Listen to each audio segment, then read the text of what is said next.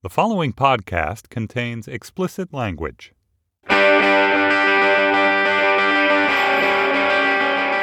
From New York City, this is Lexicon Valley, a podcast about language.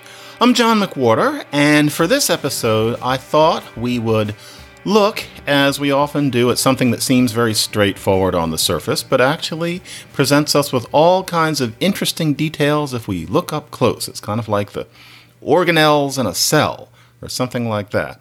And what I want to do today is questions, just questions. It's something that you think was pretty straightforward in languages. It's even been said that what language is fundamentally, if you boil it down, what its three main functions are, is statements, the book is read, commands, give me a book, and questions. Has anybody written a book about that? So statements, commands, and questions kind of carries the very basic fundamental functions of language.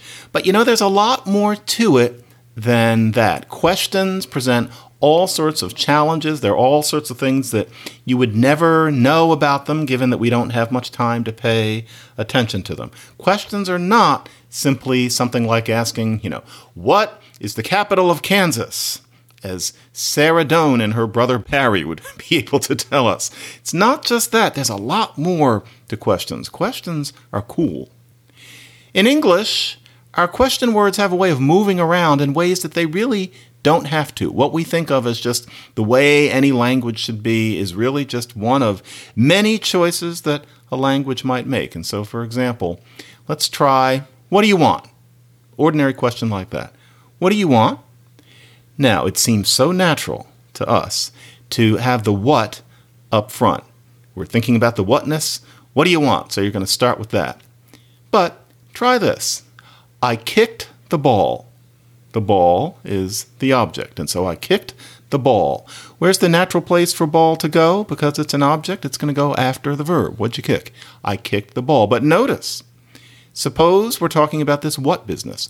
What did you kick? Well, what you're talking about is kicking what? What object did you kick? What did you kick? So why isn't it you kicked what?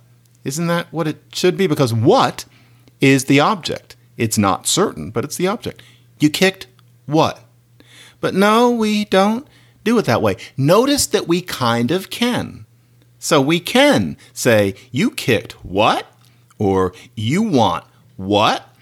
Or um, remember the the Wayne's World routine from about 1856, where they would do the a sphincter says what? I'd have to say, a sphincter says what? What? A sphincter says what? What? Exactly. So normally we would say, what does a sphincter say? But you can say, you can be understood saying a sphincter says what, and it sets up that juvenile little joke. And the truth is that many languages do it the quote unquote right way. We think it's so normal to say, you know, what did you eat? But if we were doing, say, Mandarin, Chinese, it's not what did you eat, it's you ate what. So you, ni, and then ate, chula, chula, you ate, ni, chula and then what? It's not shenma. Shenma is what? It's not shenma ni chila. That sounds like a Martian Chinese person. It's ni chula shenma. Ni chula shenma.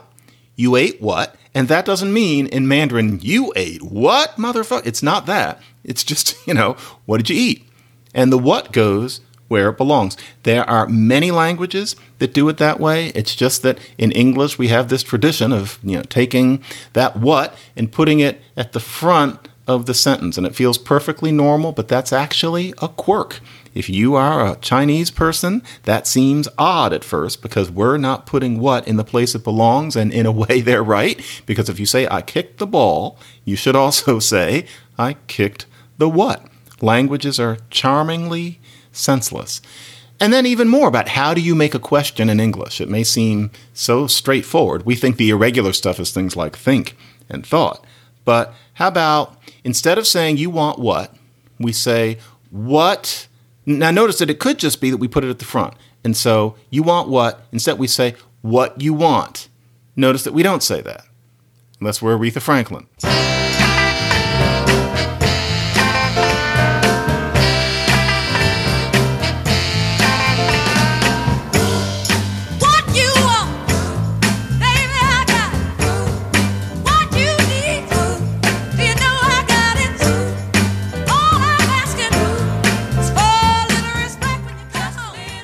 But we don't say what you want as we walk through life. And that's, of course, not what Aretha Franklin means in that lyric. Or why don't we say, the way a normal Germanic language does, what want you?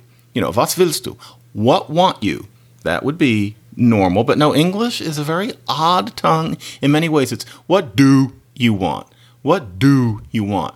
And that do is one of the oddest things in the whole world. That business of having absolutely to use do when you make a question or when you make something. And so I do not want something. That is this odd thing about English, and really the only other languages on earth, to my knowledge, after about 15 years of having any reason to think about this, that use do in just that way are Celtic languages of Great Britain. So it's Welsh, it's Cornish. You can take it down into France with Breton, which is their close relative, but it's only them. And so it seems that what happened is that Germanic went to that windy island, and people who had that weird way of using do came up with their own English in which you said things like, What do you want? And now here I am, and I'm saying, What do you want today? And it feels as natural as tripping over my feet. But if you look at just about any other language, if you're not, you know, on that island, it's not the way things are done. Do. And it's the funniest thing among the um the establishment the people who are you know smarter than me, they will say that no, it's not Celtic, that that hasn't been established, that, you know, maybe it was just an influence. And, you know, what they mean by that is that it didn't really matter and that we might as well write about these things the same way people wrote about them 50 years ago. And one of their objections is something that does make sense in itself, which is that in other Germanic languages over on the continent, there are things kind of like the way we use do. And so, for example, let's go to Bavaria. I'm going to cut the bag open.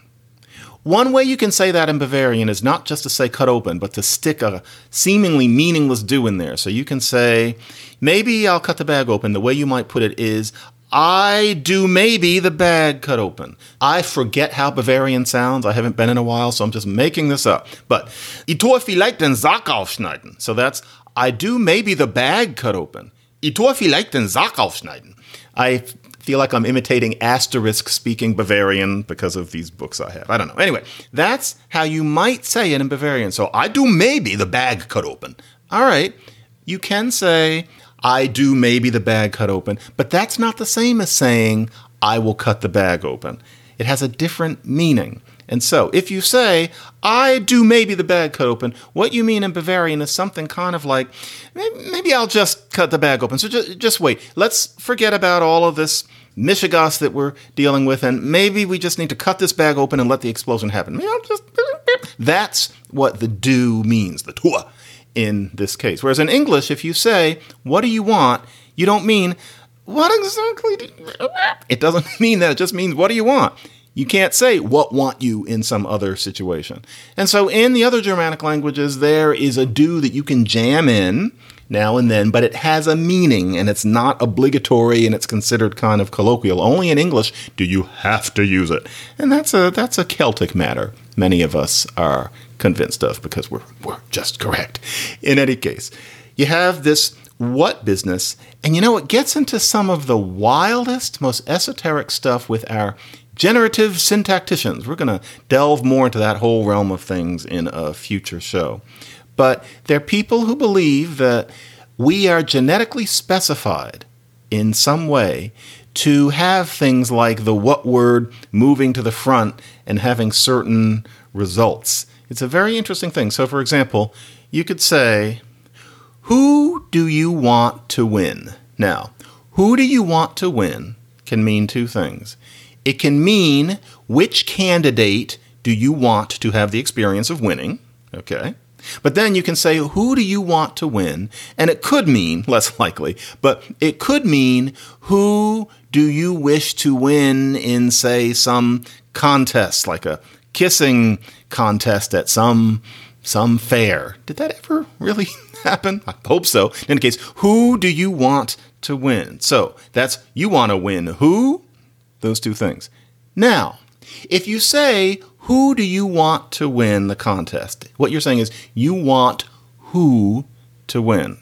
If you say, Who do you want to win for the kissing contest? you're saying, You want to win who? Now, this is the way a syntactician might think that we produce this sentence in our heads. This all happens very quickly and we're not thinking of it. So if you say, Who do you want to win in the contest? it starts as, on some level in your brain, You want to win who? So that's what you first kind of pop out. Then your brain goes over it and prepares it to be said in a natural colloquial way. So you have want and to, but you really want to say wanna. That's how you're going to do it. So you want to win who, then it becomes you want to win who, and then the who gets moved to the front. Who do you want to win? But then suppose it's the other one. You're talking about a candidate. Which candidate do you want to win? Who do you want to win? Well, that would start as you want who to win. So that's how it starts. Now, then you get this pass where you're trying to make it sound colloquial, you make it sound natural, but this time it's you want who to win. So you can't make want to wanna because that who is sitting in between. So there is no wanna. Then you move the who to the front. So who do you want to win?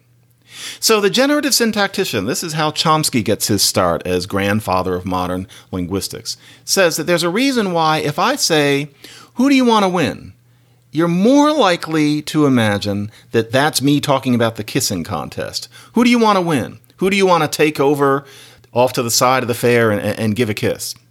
Who do you want to win is less likely if you're saying, do you want this person or that person to win the contest?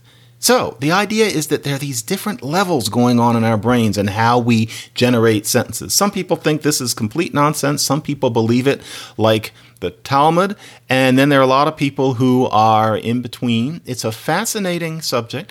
And you know, it's been shown that actually people do say, Who do you want to win? where what they mean is, Which candidate do you want to win? A lot of what the Chomskyans were saying about this 50 years ago was based on what we call introspection. They're just using their own sense of how the language goes. And you know, you have to start somewhere. So these things are complicated, but they are, unlike the Celtic hypothesis about English origins, they are unresolved. It's a fascinating subject, and we're going to delve more into it.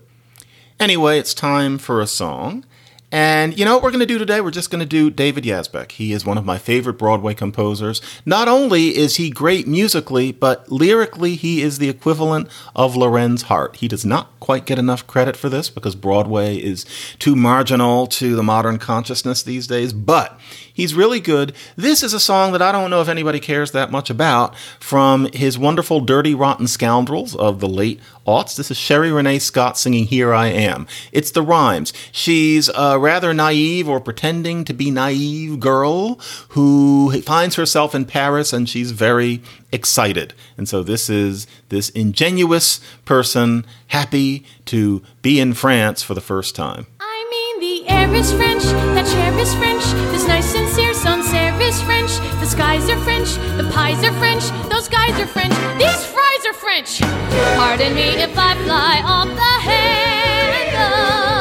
No place else on earth can hold the candle. So veni vidi folks. Let's face it, we see, see, folks. Excuse moi if I spout. I'm letting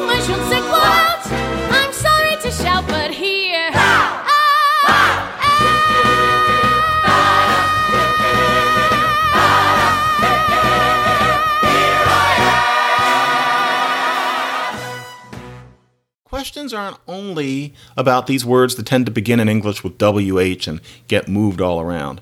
In a lot of languages, there's more stuff that you need to do when you make things questions. English, in some ways, is kind of boring as these things go, or English gives you these weird syntactic complications, but with other languages, you have just this extra material that you have to put in of a whole different kind. So, for example, let's do one of my favorite languages, as always, that I've been giving short shrift for the past year or two, and I'm not sure why, which is wonderful Russian. If you wanted to say something like, Are you thinking about me? Okay, so you are thinking. Ты думаешь. So, you are thinking about me. Обо мне. You can think of that as about me. Обо мне. You could say, are you thinking about me? Ты думаешь обо мне? Okay, that's that's fine. But really, just as often, they put in this little particle. It's this little little bit of stuff. To me, everything has a taste. This little particle tastes like pineapple. It's li. little pineapple li. So, are you thinking about me? Ты думаешь? You thinking обо мне, about me? But really, ты думаешь ли обо мне? So you have to stick in that little li. Esperanto, the, the artificial language extraordinaire, grabbed onto that. Ludwig Zamenhof created it, and he spoke Russian and Polish, and so having those little interrogative particles felt very natural to him. You know, the apple is on the table. La pomo está sur la tablo. You know what I like about Esperanto? There's no Esperanto accent because it's supposed to be for everybody. And so I can pronounce it the way I want to. So no, la pomo está sur. No, I can speak it in English. The apple is on the table. La pomo está sur la tablo. If I want to ask if the apple is on the table, then I say chu. Chu la pomo está sur la tablo, huh? That's fun to speak a language without having to speak it. So, chu la pomo está sur la tablo, and that is, is the apple on the table. Now, on the one hand, you know, if you're trying to learn a language, if you think of languages as these pets to be tamed, which actually makes no sense, but I kind of do, with that interrogative particle, you think, damn it, can't you leave something to context sometimes? But then on the other hand, you can think of it as more explicit. It makes a language clearer. English could maybe use more things like that.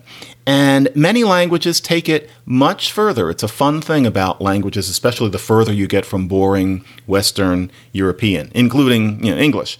The Saramaccan language I've often talked about. It's a Creole language, and it's spoken in the rainforest of Suriname by descendants of slaves who were lucky enough to get away from the plantations on the coast. They made their lives in the rainforest. They've been living there now for centuries. And the Creole combines English and Portuguese, Dutch later, and two West African languages in particular, Fongbe and Kikongo. So it's really just its own self. It's not a version of any other language, it's just a brand new language. And let's say you wanted to talk about vomiting, which is just what happens to come to mind. If you want to ask, do you wish to throw up? Do you wish to exhibit reverse peristalsis? Do you want to throw up? So you've been to a party and you're holding somebody's head over the toilet. Do you want to throw up? You say, Ike balakio? And so that's you want throw up, and then aw is the way you make something a question. That's Saramaccan's li. So, ikebalakio, ikebalakio. The aw is not some expressive random thing like in a Motown song. It's a piece of grammar. Ikebalakio. But then suppose you wanted to say, here's a, a, situation.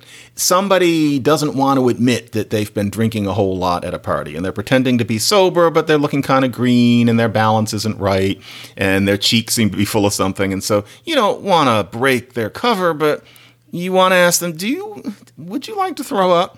The way you would say that is, Ikebalaki no? Ikebalaki no? And no originally comes from a word that means no more. Now it's unrecognizable as that. And so it was originally, do you want to throw up no more? Like that's all, no more than that. But now it's just no. So, ikebalaki no? So, ikebalakio, would you like to vomit? Ikebalaki no? Eh, would you like to go hurl, you know, discreetly? And so you can convey that kind of nuance. It's wonderful. But there are languages that take this much further. It, it's a fun thing. So, for example, the Chinese languages, as we have learned to call them. Well, if you know somebody who speaks Taiwanese, or somebody's talking about speaking Fujianese, or they might call it Hokkien, all three of those are versions of a Chinese language that is neither Mandarin, nor Cantonese, nor is it any of the others, because it's itself, and the cover term for all of them is Min, which you don't really hear much if you're not Chinese. And there are many kinds of Min. Southern Min is one variety, and I'm going to take this from the Hui'an dialect of the southern kind of Min, there is so much Chinese. It's like there's so much Arabic, there's so many different kinds. But Hui'an Southern Min, Annie, you know why I'm using this particular language, by the way. Interrogative particles in Southern Min really cover a whole range of humanity.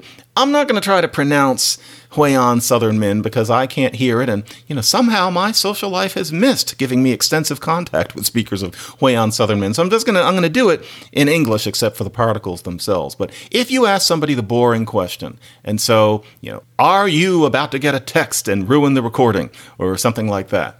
Just asking an information question, that is mm. So something like, are you a student? That's are you a student? Mm.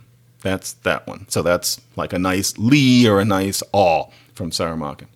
But then, if you're trying to convey that you're a little bit surprised that something's a little bit counter expectational, that there's a bit of drama. Like if you want to say, You want me to tell him? You want me to tell him? Then it's not, You want me to tell him? Mm?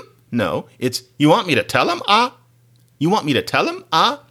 So there's actually something that means that. And the thing is, if you ask a speaker, they're not going to tell you this. It won't come to their mind. And even if you point it out, they're not thinking about the subtle differences between these little particles. They'll say, well, it's just something that you say. It's just like us trying to describe where you use a and where you use the. Nevertheless, this stuff is grammar. If you're asking about something that's about to happen, something is coming up, well, you have to use a different particle. So are they about to come? It's not. Are they about to come? Mm and it's not are they about to come ah it's are they about to come buh i'm not saying come buh or something. Are they about to come buh and you have to put the buh on. Then if you're talking about where something is whether something exists then there's a whole different one. So is there an outlet here? Is there is there a plug over here? Mm, no. That would make you a primitive speaker. Is there a plug here bo? Is there a plug here bo that's it. I won't say Bo because that's like I'm speaking Esperanto. Is there a plug here, Bo? Bo's not a person. Bo is that interrogative particle that you use when you're talking about where something is. It's actually that fine grained. And then if it's about probability, so talk about it could happen here as we talk about these days. Do you think it could actually happen here? Do you think it could actually happen here? Mm, no. Do you think that it could actually happen here, Bo? No, no, no. Do you think that it could actually happen here? Boy, you have to do that. So you've got this whole list. In linguistics, we call them paradigms. No, we call them paradigms. These lists of grammatical items that have that kind of relationship. I used paradigm once in a class in college. I said, Well, what about that other paradigm? And that teacher never liked me. After that, you have to be careful with these things. But, you know, Southern Min is one of these languages. It does not have you know, amo, amas, amat, ablo, hablas, abla, and all that. It doesn't have those sorts of little endings. And so it's easy to think it doesn't have any grammar. But no, actually, as languages go, Min are some of the most complicated languages on earth. And this is an arbitrary judgment, but I think most linguists who were familiar with a range of languages would agree. Slavic is some of the most complicated languages on earth. Navajo and the gang, as I discussed on the Native American show, those are some of the most complicated. And as well, the languages that Navajo probably came from in Siberia. The only one living now is Ket. It's so complicated that I barely believe that anybody ever really spoke it. But then, besides, there's some languages of Papua and the island of New Guinea that are so complicated that I think that the people describing them are making it up. I'll talk about those on a future show. But Min, especially with a lot of things going on with the sounds, but also things going on in the grammar, one of the most complicated languages I have ever seen described. And yet there are people who have said and people who would say it doesn't really have any grammar. No, it just has different grammar. More David Yazbek. We are on the full Monty. You may have seen the movie, there was a musical good musical. It makes working class men singing sound very plausible. It's a very likable piece of work.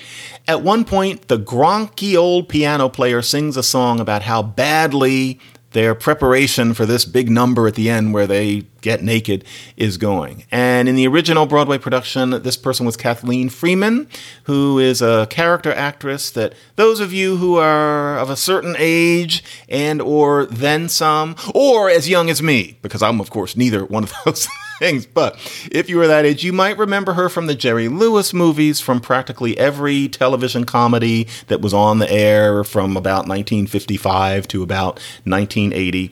Kathleen Freeman, always one of my favorites, and in the full Monty, you actually got to hear her sing a song. This is the end of what's called Jeanette's Showbiz number. Kathleen Freeman, and she's using profanity. I played for hoofers who can't hoof. I played for tone deaf singers. And once, when I insulted Frank, I played with broken fingers. I paid my dues, I know the blues. Of this I can assure you.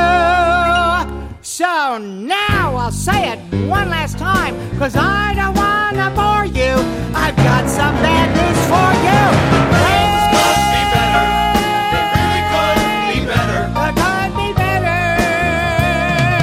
better. Let's face it, we suck. We're deep down in the ditch, man. This showbiz is a bitch, man. Things could be better. We could be better. Things could be better round. You know what Kate Smith used to say about a bad rehearsal? Usually means a bad performance. Hey!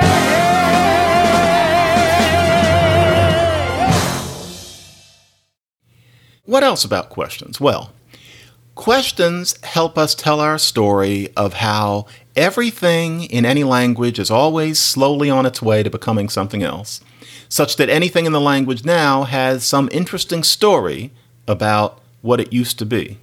Questions themselves often become something else. And so it's easy to start with the idea that a language is statements, questions, and commands. But really, that's an oversimplification because there's bleed between those three things in terms of what their form is and what their function actually ends up being in terms of how we talk. And so, for example, you can have questions that really are commands. So if you say, Could you tell me where the facilities are? Well, technically, you're asking a question, but if it were a question, then a person could answer, Yes, I could tell you, and then walk away. When you ask a person, Are you capable of telling me where the bathroom is? you are telling them, in a very polite and proper way, Tell me where the toilet is. You can't just give an answer. And so questions evolve into kinds of command happens all the time. In some languages, more than others, but it's a very normal thing. Using questions for that kind of thing is not the only way. Little sidebar. Malagasy, which is spoken on Madagascar, interesting for many reasons. One of which is that Malagasy is an Austronesian language and its originators sailed from Borneo. So Malagasy is you know, closely related to Malay and Tagalog. It's the funniest thing way over there across the Indian Ocean. But also, Malagasy has all sorts of politeness features that are quite counterintuitive for us. And so, for example, if you want to tell somebody to wash the clothes with soap, well, you don't just say, wash the clothes with soap, and you don't say, could you wash the clothes with soap? To say, are you capable of doing it would sound rather Jupiterian to people speaking Malagasy. The way you do it there is you just state, the soap is to be used to wash clothes. And if you say that to somebody, then they know that you're saying you pick up the damn soap and wash the clothes. The soap is to be used to wash clothes. That's how they use their machinery. We Western Europeans in particular will say, Could you tell me where the facilities are? And we'll pretend that we're asking a question when really we're telling somebody to jump to it and tell us to where we can go seek some relief. And so there's all sorts of bleed in this way, and it's not just with questions. And so, for example, a command can become a statement. So suppose suppose somebody says, bite me.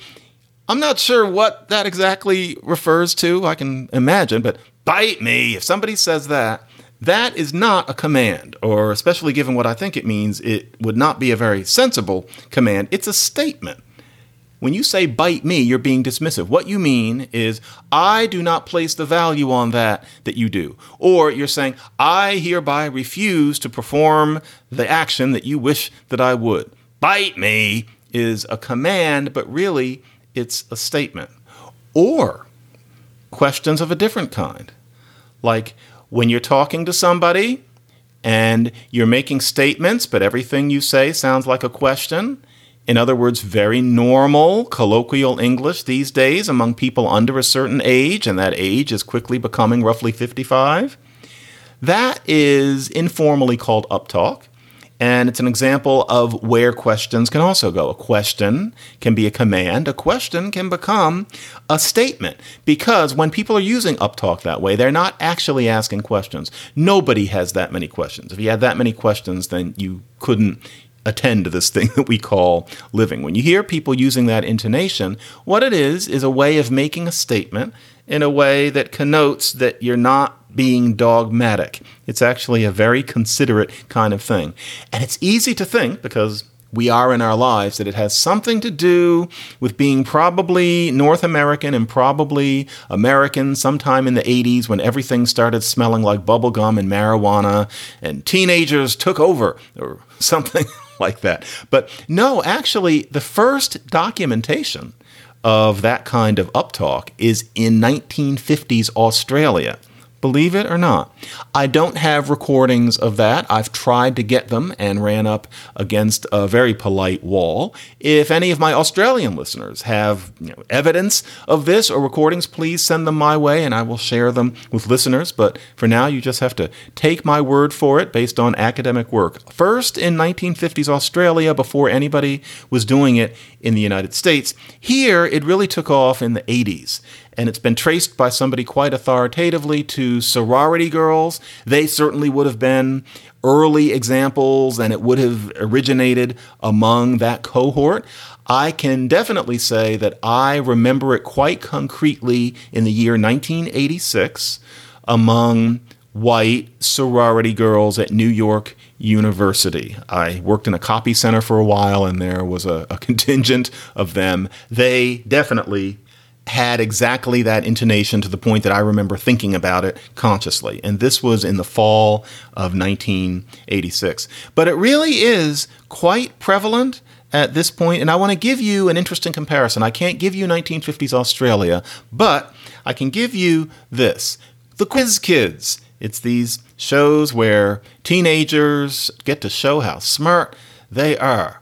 Well, here is a 21st century edition of Quiz Kids, and listen to these guys just talking about their lives and listen to how they keep going up, and that's perfectly natural. Notice that they are, at least from what I can see, they're not women. This is now gender neutral. So listen to them when they talk about stuff, and notice that that intonation is the mark of modernity these days. Uh, so there's this program at my school called the John Near Research Grant, and uh, basically it's an opportunity to really learn about uh, American history. So I'll be researching nuclear submarines uh, and how they affected U.S. diplomacy in You're the doing Cold some War. traveling with that too, aren't you? yeah, so I might be going to Groton, Connecticut, and I'll definitely be going to the Reagan National Library. Very good. Good luck with that. Funny thing, showing you that this is a novelty, that this is not older people complaining about something that's been around for a long time. The Quiz Kids has been running since 1785, and so you can dig up old radio recordings of Quiz Kids, although nowadays you don't have to dig anything up, you can just push a button. This is the Quiz Kids in 1946, and this is a precious example of listening to people speaking off the cuff before 10 minutes ago. So you get to actually listen to children just expressing themselves without reading from a script. It's 1580, and here they are. Listen to these very 1946 sounding kids and notice what they don't do. Uh, well, sometimes uh, my dog to scratch, you know, his head goes back, so all you can see is a headless body because his head is under his body scratching, so all you can see is a headless body. So it's a I big know, but uh, uh, what would that what would that do in uh, insofar as a tangle of string is concerned? I, we, Well, he's he's all around himself. His head is around the other way. oh, I see. He's a little tangled up. I see. Uh huh. Maureen, what were you going to say? I was going to say that uh, string is using a ball, and he could uh, grow in a ball and roll around, but that's more or less what Joel said. Yes, that's right. And then, of course, at the ends became loose. And uh, Judy, Well, if you had two dogs, uh, one could tangle with the other. Isn't that neat? So, questions have become statements in our time. It's one of those things that makes language a spectator sport. You get to watch it happen. In any case, speaking of uptalk, what an utterly hopeless transition, so I guess I'll just leave it at that. We were just speaking of uptalk. Now we're going to talk about something else, which is that COVID has changed, of course, everything. And one of those things is the state of various of your media organs, and that includes Slate. There is no danger, but you could really help us out at this point by subscribing to Slate Plus. What is Slate Plus? Well, my regular listeners, I know you're sick of listening to this, but I must, for our newer listeners, explain that it is a little tag that you get after the regular episode where you get some more information. It's like on an old sitcom where you have that little tag that kind of wraps things up. But when the show went into syndication, sometimes they'd leave out the tag so they could have commercials and it really didn't hurt anything. You get a tag. And you also don't have to listen to any ads during the show. And of course, it's not just for my show, it's for all of Slate's podcasts. And it's for a nominal fee. Yeah, it is about a little bit of extra money, but you get more stuff. You don't have to listen to any ads ads, and you will help us get through this crisis along with everybody else. And so just try slate.com slash lexicon plus if you want to help us out by subscribing to Slate Plus. Slate Plus gives you more. More David Yazbek. Women on the verge of a nervous breakdown. Yes, he came up with a musical based on that. Frankly, if you ask me, it didn't quite work, but it did have some interesting numbers, or I thought it had one really interesting number. This is called Model Behavior. This is Laura Benanti. She's an airheaded yet intelligent and very charming model, and she's trying to call her best friend because she's having some problems. I can't play you the whole thing. You should look it up. It's absolutely hilarious. But this is a chunk of model behavior. Laura Benanti is a joy forever. Here she is. Pepa, it's me again. Why aren't you picking up the phone? It's like my brain is gonna melt if I don't talk to you. I've got a problem in the shower and I've only got a minute. Cause the problem in the shower is this guy that I've been dating named Malik. He's what's the word? Swarthy like a desert sheik. And he's been here in my apartment for about a week. I met him down at Cafe Sombra and I know you think I'm overly romantic, but you wouldn't believe the connection we had. Like immediately, I was ready for him to meet my mom. Like I could feel my heart exploding like some kind of bomb, which is ironic because actually I think he literally has some kind of. Anyway, Grandpa, happy birthday. Say hello to Grandma and be sure and think, oh, that was him. I may be jumping to conclusions, God, I hope I am. He thinks I'm thin and he's got shoulders like Jean Claude Van Damme. Listen, call me when you hear this. I'll be here for half an hour. Call me back.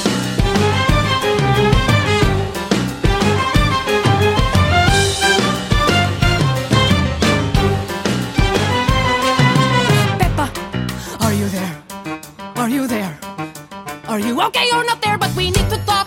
My stomach's aching like I swallowed some enormous rock. I'm at the phone booth on the corner and I've only got a minute. Cause I'm running out of change cause I've been lending all my money to Malik. God knows with men I'm not exactly on a lucky streak. But this one really is a mess. I think I'm gonna freak. I know you say I'm an alarmist, but I'm not. Remember, there's that time I thought I saw a spider. You said, nah, it's a raisin, but it suddenly started moving and it crawled over and bit me on the toe. So if you're gonna stand in judgment, that's know. It's a good thing I didn't eat it, but I never would have eat it, cause I never did like raisins, so why would there be a raisin on the floor? So when you hear this, call me back, I'll wait a little more. I'll be at 773. Damn, they scratched out the number and misspelled vagina. Alright, I'm hanging up. I'll call you back. Here's something else. There are things about questions in languages that just get plain batshit weird. So, for example, what's this I hear in the background? Why suddenly am I in college not having sex? Touch me, I'm a real live wire. Psycho killer. Qu'est-ce? Ah, yes, it is Talking Heads. And so, that Qu'est-ce? You know, it fits so well. That's really good lyric writing. I remember how sophisticated that also sounded at the time. Still does. It's just good music. But what's c'est? You know, Qu'est-ce que Well, Qu'est-ce que c'est is classic schoolboy, schoolgirl French. It's standard French for what's that? Qu'est-ce que c'est? But have you ever seen Qu'est-ce que c'est written? Qu'est-ce que c'est? You think, well, maybe it's just three bits. But written out, it's qu'est-ce que c'est? It's like 400 words. Qu'est-ce que c'est is, if you take it bit by bit, it's saying, what is that that that is? Qu'est-ce que c'est? What is that that that is? And now a French person doesn't even think about it. That's just the way you say what. But what has needed reinforcement? Words get tired. So what is it? And then what is it that it is becomes the way that you say, what is it? Or instead of saying, what's that? If you want to say, what's that? Like, what is that? Then it's qu'est-ce que c'est que ça? And what's amazing about qu'est-ce que c'est que ça is that that's French. And just 2,000 years ago, it was Latin. And in Latin, just the s. So, qu'est-ce que c'est? Eh, just the s. That was two words in Latin. It was ecum ilum. That meant here he is. Kind of like here I am. Well, if it's here he is, then ecum ilum. And over time, ecum, and so it becomes s. So, que c'est? Ecum ilum was the Latin. And then if you say c'est que ça? Sa is from three Latin words all crunched together like a really grisly car crash. It's ecum, elam, and then illac. Illac is over there. So ecum, elam, illac said millions and millions and millions of times over 2,000 years become sa, se, la, sa. And so It all starts out, Elox sounds like a laxative. It all starts out with Latin, and then stuff just gets crunched together so that you finally have que ça? And nobody bats an eye. Yes, my Brazilians, I know I'm going to hear from you. It's funny, there are certain groups who listen to this show, and I'm so gratified. Jewish people seem to be especially fond of Lexicon Valley, and I love you right back. And also Brazilians. I hear from a lot of Brazilians. I don't know why so many people listen to this in Sao Paulo, but they seem to. And I know that I cannot talk about qu'est-ce que c'est without you Brazilians writing, and you should, that in your language you have something similar. So, what killed the chicken? O que é que matou a galinha?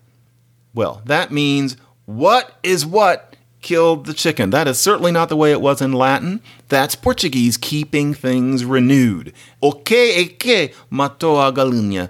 What killed the chicken? And in Portuguese, they take it even further. You can do it with other question words. And so, when did his father die? I'm sorry about these sentences, it's the best I can do. When did his father die? So, his father died. O seu pai, his father, morreu. Morreu, his father died.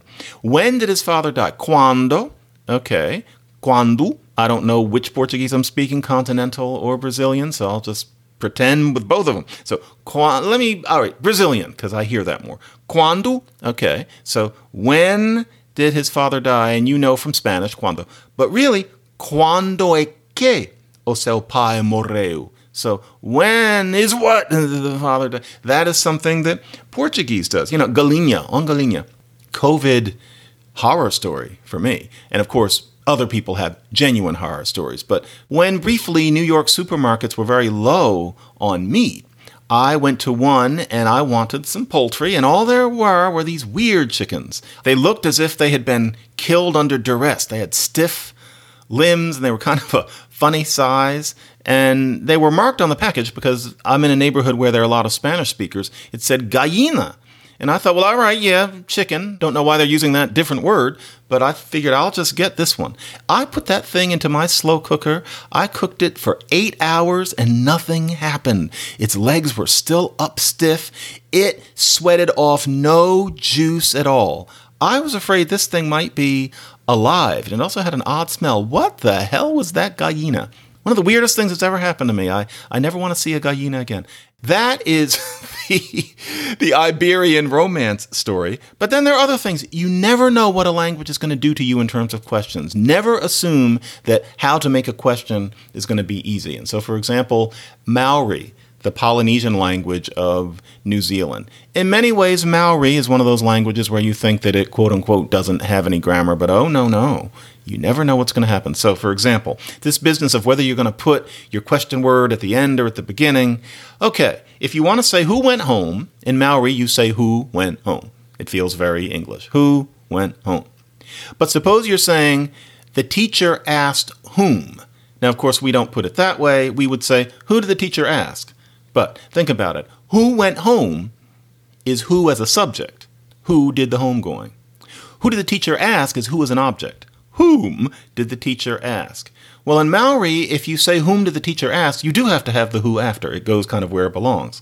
So, who went home? Okay. But the teacher asked who, and you can't say who did the teacher ask. Then with what? What's cooking? Is it a gallina? Well, what is doing the cooking? That's a subject. Okay. But if you want to say, what's that woman cleaning? Where it's kind of like a sphincter says what, the woman is cleaning what, then you do put the what at the beginning, but you have to make it possessive. And so you say, not what is the woman cleaning, but of what is the woman cleaning? What's the woman cleaning of? And you just have to know, and no one's going to tell you, and you're just stuck with it. Maori is cool that way. You never know. And then in English, we use fuck. And what I mean by that is think about how words can take on weird meanings, and this includes profanity. So, like, that's a big ass squirrel. It's a capybara or something like that, since we're in South America. Big ass squirrel. Well, big ass squirrel means a counterintuitively large squirrel. I guess that's what a woodchuck is or something like that. But you say big ass. Well, ass begins referring to the gluteal endowment, and now it's this pragmatic marker of the counter expectational. Who knew? Or a nigga. A nigga is now a pronoun, as we discussed. So this word that meant black to Julius Caesar is now a word used as an affectionately self deprecatory first person pronoun by certain people in the United States of America, which did not exist when Julius Caesar was alive, or he would have probably tried to invade it. Well, what about fuck? It's interesting. If somebody says, fuck's that, what they mean is, what the fuck is that? We know that it's short for that. But suppose people kept saying fuck's that, and suppose nobody ever wrote English down, and it was just a language that was allowed to do what it did.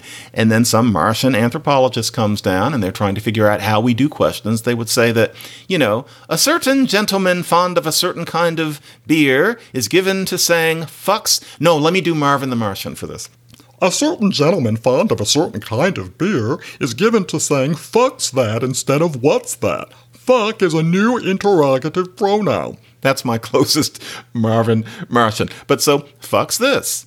And if you kept going in terms of how language actually works, this actually could happen. Fuck would be another question word. And so there could be this future time where somebody might say, fuck is the first day that I can get a haircut again. That's something I'm wondering about because I look like I don't have a home right now. Fuck is the first day that I could get a haircut right now. That actually expresses my feeling better than what or which is the first day that I can get a haircut again. Or, you know, fuck is James Joyce's best novel. It's very possible. You know, somebody ought to write a book about profanity. They ought to call it Nine Nasty Words English in the Gutter, Then, Now, and Forever. That'd be a good title and they ought to have it come out next spring. They ought to have just seen the cover of it and found that it looked quite snappy. The book should come out with Penguin Random House. I would choose that if this were up to me. Hypothetically, somebody ought to write a book called Nine Nasty Words English in the Gutter, Then, Now, and Forever on sale with your friendly bookseller next spring. Just saying that somebody ought to do that. In any case, remember Nako the monk? Remember how funny people in the teens thought it was when you know, chimpanzees wore clothes in the comic strips? Well, I think that I want our final musical selection to be one more David Yazbek. This is Dirty Rotten Scoundrels. Again, this is a French guy who is disgusted that the Norbert Leo Butz slob character is being fitted out as a gentleman. He's calling him a chimp in a suit.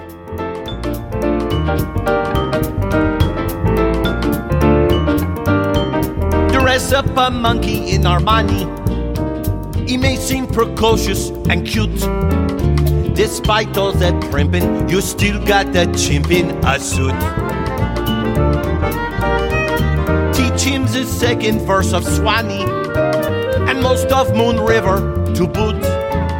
Sure, people will but you still got an ape in a suit. Spritz him till wet with the eau de toilette, and you're still gonna get a stench.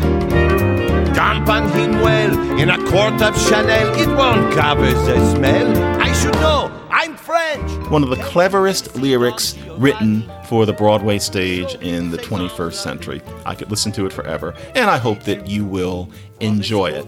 And while you're listening, you can reach us at Lexicon Valley at slate.com. That's Lexicon Valley at slate.com. You know where I'm not? A closet. I'm sitting at my desk. I learned some tricks. To listen to past shows and subscribe or just to reach out, go to slate.com slash lexicon valley. Mike Vuolo is, as always, the editor, and I am John McWhorter. And bring him to dance, he remains a chimpanzee. He's not Fred Astaire. Dandy little topper. Tie on a natty cravat. A castle, he'll still be an asshole, and nothing you do will change that. He's still just a stinky little minky and a dinky little salt, and a cheap little head.